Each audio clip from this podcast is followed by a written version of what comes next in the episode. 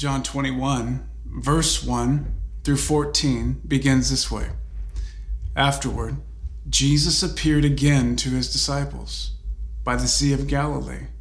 It happened this way Simon Peter, Thomas, known as Didymus, Nathanael from Cana in Galilee, the sons of Zebedee, and two other disciples were together. I'm going out to fish, Simon Peter told them. And they said, We'll go with you. And so they went out and they got into the boat. But that night they caught nothing. Early in the morning, Jesus stood on the shore, but the disciples did not realize that it was Jesus. He called out to them, Friends, haven't you any fish? No, they answered. He said, Well, throw your net on the right side of the boat and you'll find some. And when they did, they were unable to haul the net in because of the large number of fish. Then the disciple whom Jesus loved said to Peter, It's the Lord.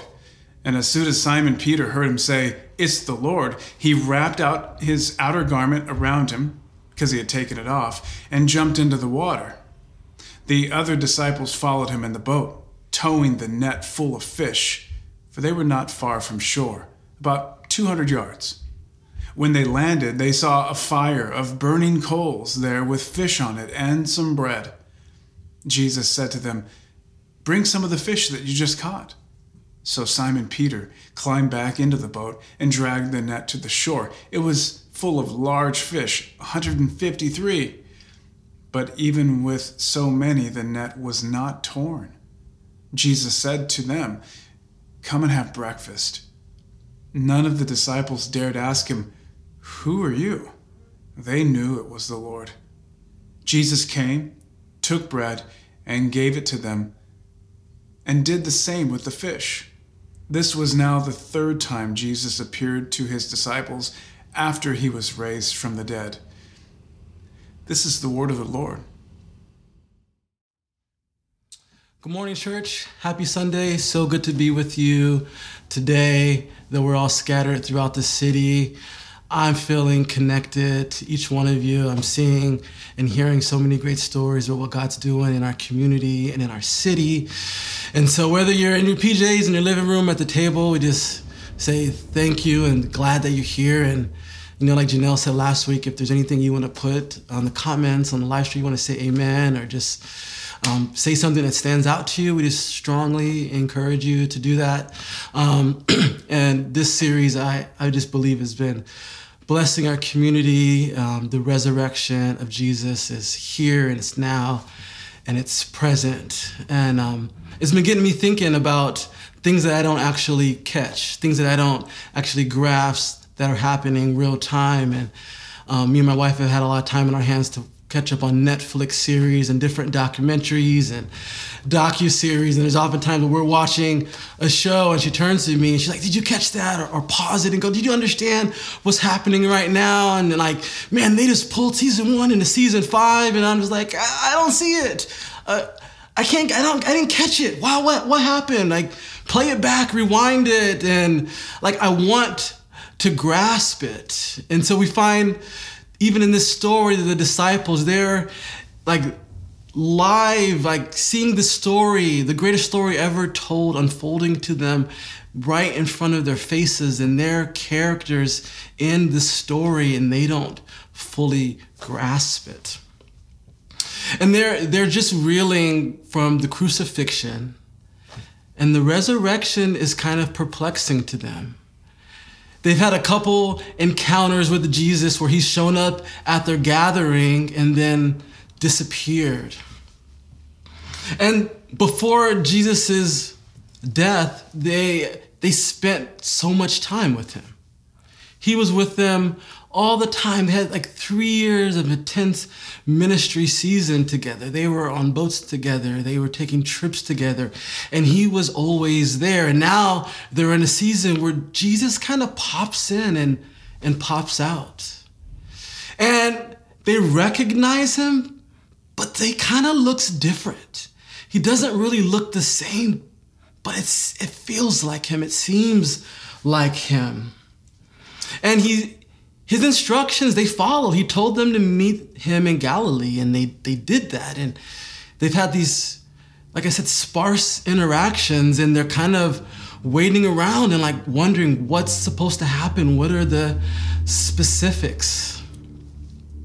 And I think they end up just saying, we're just gonna do what we do best fishing. And they decide to go fishing. And this this really resonates with me because, you know, during this season, during this this quarantine, I I just feel like I have to I need to do something. I need to I need to book a trip. I need to escape. I need to I need to be somewhere else. I need to um to be somewhere familiar. I need to experience something that feels normal. And so the disciples decide to go fishing. Read with me in verse 3. I'm going out to fish, Simon Peter told them. And they said, We'll go with you. I, I don't know what's going on in their hearts and in their minds. I don't know that they had a particular reason why they wanted to go fishing. They need maybe to occupy their time. Maybe maybe going fishing was was their backup plan in case this thing with Jesus didn't work. I know this, many theologians say that they probably needed currency. They probably needed money. Essentially, they all left their jobs. They all left their careers, their vocation to follow Jesus. You see all through the Gospel of John where they said, We've left all to follow you. We've dropped it all to follow Jesus. And see, when Jesus asked people to follow him, he you see that people leave everything to follow him. They lay down their previous lives and they bend their lives off pursuing a life that looks like Jesus, a life that's following Jesus all around the earth. And you hear phrases of when of people wanting to follow Jesus and him saying, "Listen, foxes have holes. The Son of Man has nowhere to lay his head." He's saying like, there's no guarantees you're gonna have the, the same security that you had before. And also, like if you put your hand to the plow, don't look back. And he's saying, like, if you're gonna go, you need to go all the way in following me. And this is what these disciples have done. And now they're in a place with Jesus that they never have been before. And I don't I don't know about you, but the, I remember the first time I said yes to Jesus. The, the first time that I said, Yes, I'm willing to lay down all my prior pursuits and aspirations to see what following the Son of God looks like. And I don't know about you, but I, I remember that time, and it was it was super exciting because I just remember praying to Jesus and him answering every prayer. I remember like just like not even knowing my Bible, just opening it and just be like, I like speak to me and this it following open on passages that speak, that spoke directly to my life right then and there. I remember showing up to church and hearing a message I'm like, man, that was just for me. I remember a time where God just showing up, meeting my needs even before I even ask or say, like just trying to spread the gospel and seeing people respond and go, wow, this stuff works. This is amazing. And then there comes a time where it feels like Jesus kind of distances himself where those prayers seem less answered or not answered in the way that I, thought they would. There comes a time where it, it feels like my life with Jesus is less predictable, where I don't know what's coming next.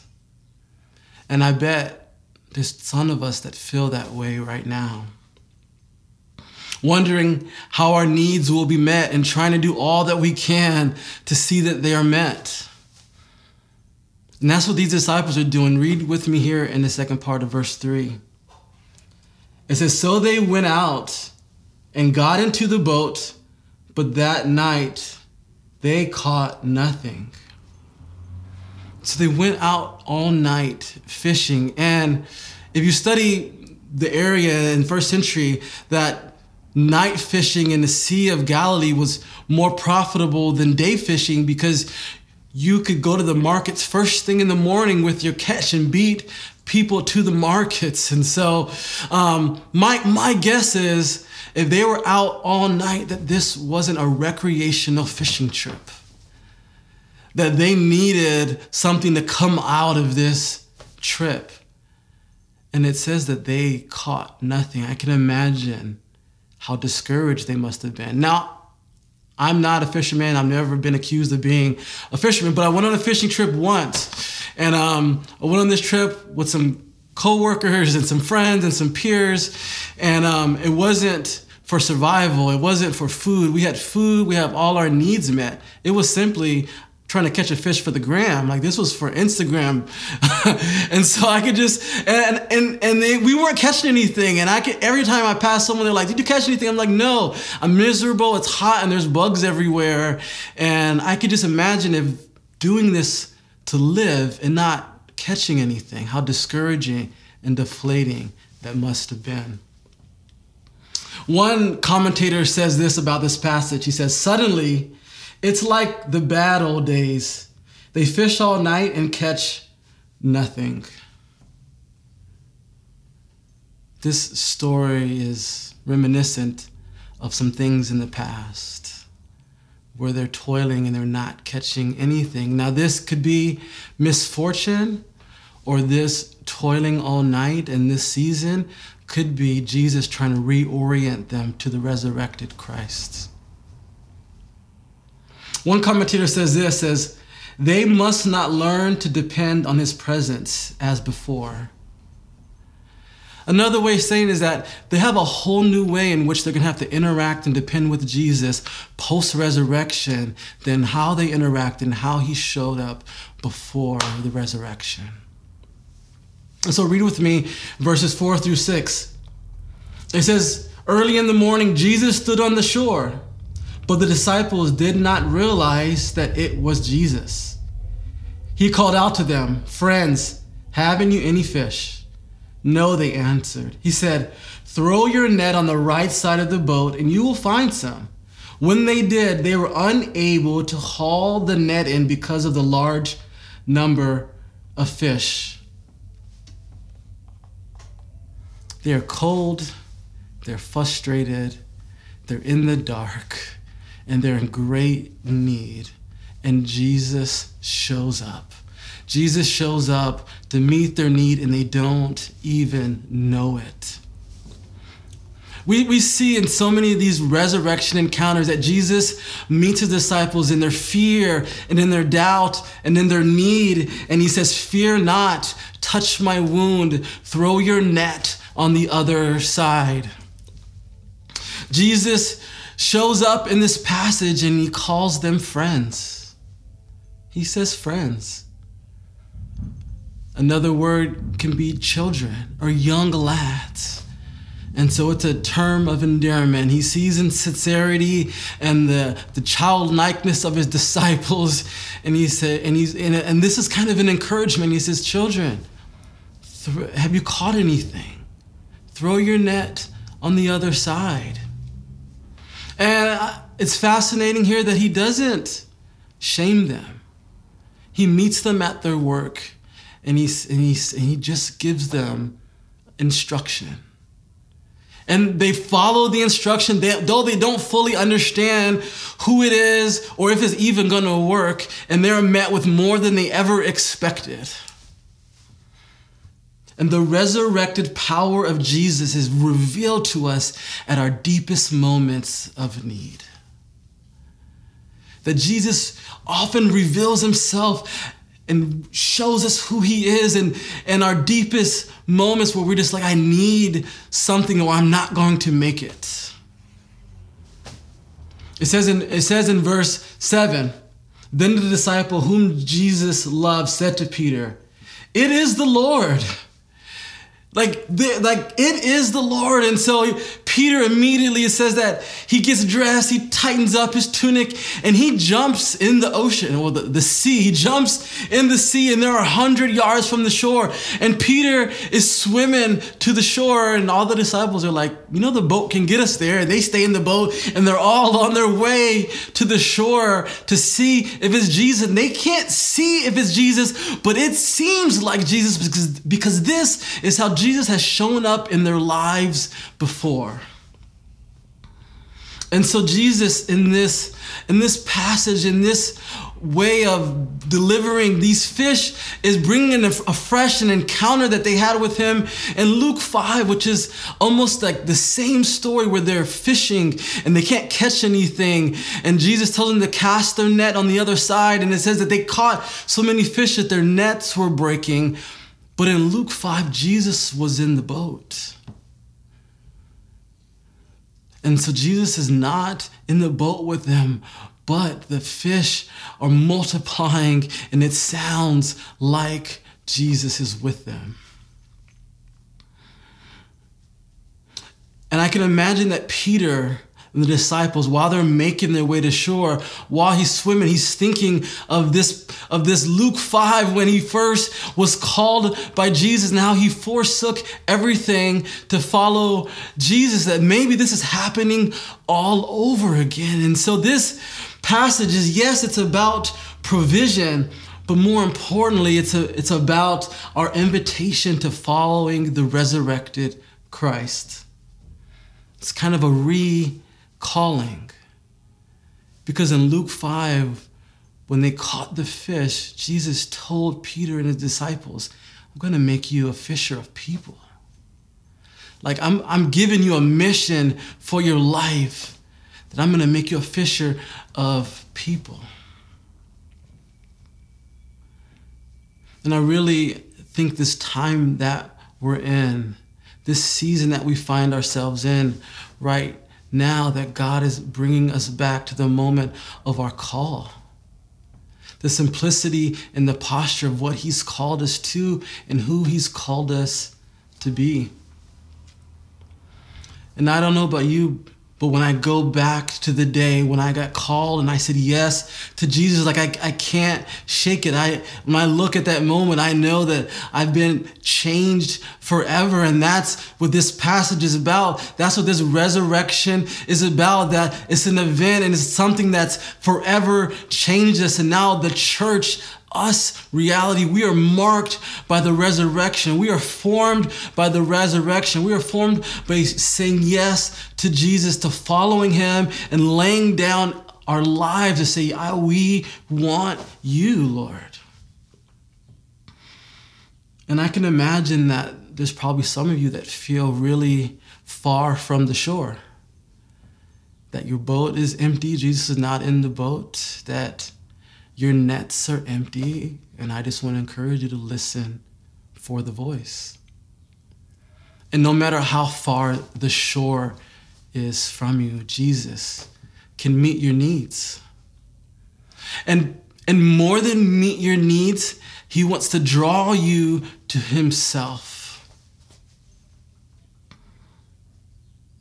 It says in verse 9, when they landed, they saw a fire of burning coals with fish on it and some bread. It's like the first fish fillet. No, I'm joking. But Jesus said, they come to the shore. Peter swims there. They boat in, and Jesus is already there, and he has food prepared for them. Martin Luther says this The Lord rarely gives his inward gifts without conveying them by some outward means. In other words, Jesus gives them bread to meet their needs, but he's also saying this bread is pointing to something greater that you need. And he says in John that I am the bread of life. I'm giving you bread for life, but I'm also giving you myself for life. I could have just left food on the grill here for you, but I'm here because I'm giving you more than bread. I'm giving you myself. I'm here to give you what you need, and I'm here because I'm what you need. See, they responded to Jesus' invitation because they were hungry. And hunger is not always bad because Jesus used their hunger to have an encounter with himself. Read with me the last two passages. Verse 12 Jesus said to them, Come and have breakfast. None of the disciples dare ask him, Who are you? They knew it was the Lord. Jesus came, took the bread, and gave it to them and did the same with the fish. This was now the third time Jesus appeared to his disciples after he was raised from the dead. And even though you might not be able to grasp everything that's going on, though you may not be able to see the whole picture or understand where Jesus is at, that doesn't mean that he's not working, and that doesn't mean that he's not present. And that I pray that in the midst of uncertainty, fear, doubt, and need, that you would know the Lord. That you would know that it is the Lord, and that in this season, God will reveal himself to you, and you would recognize and see him in your everyday, ordinary lives. Amen. Amen. Let me pray for us. Father, I'm, I'm reminded of your word that says, without you, we can do nothing. And I think what you're calling us to is that you want us to be with you. You, you want us to dwell inside of you. And so, God, I pray that we would draw from your life, that we'd be inspired by the resurrection, filled by your spirit, and, and and not surprised by how you show up and move in our lives, God. And so we just invite you in, open our eyes, fill us, Lord, in Jesus' name.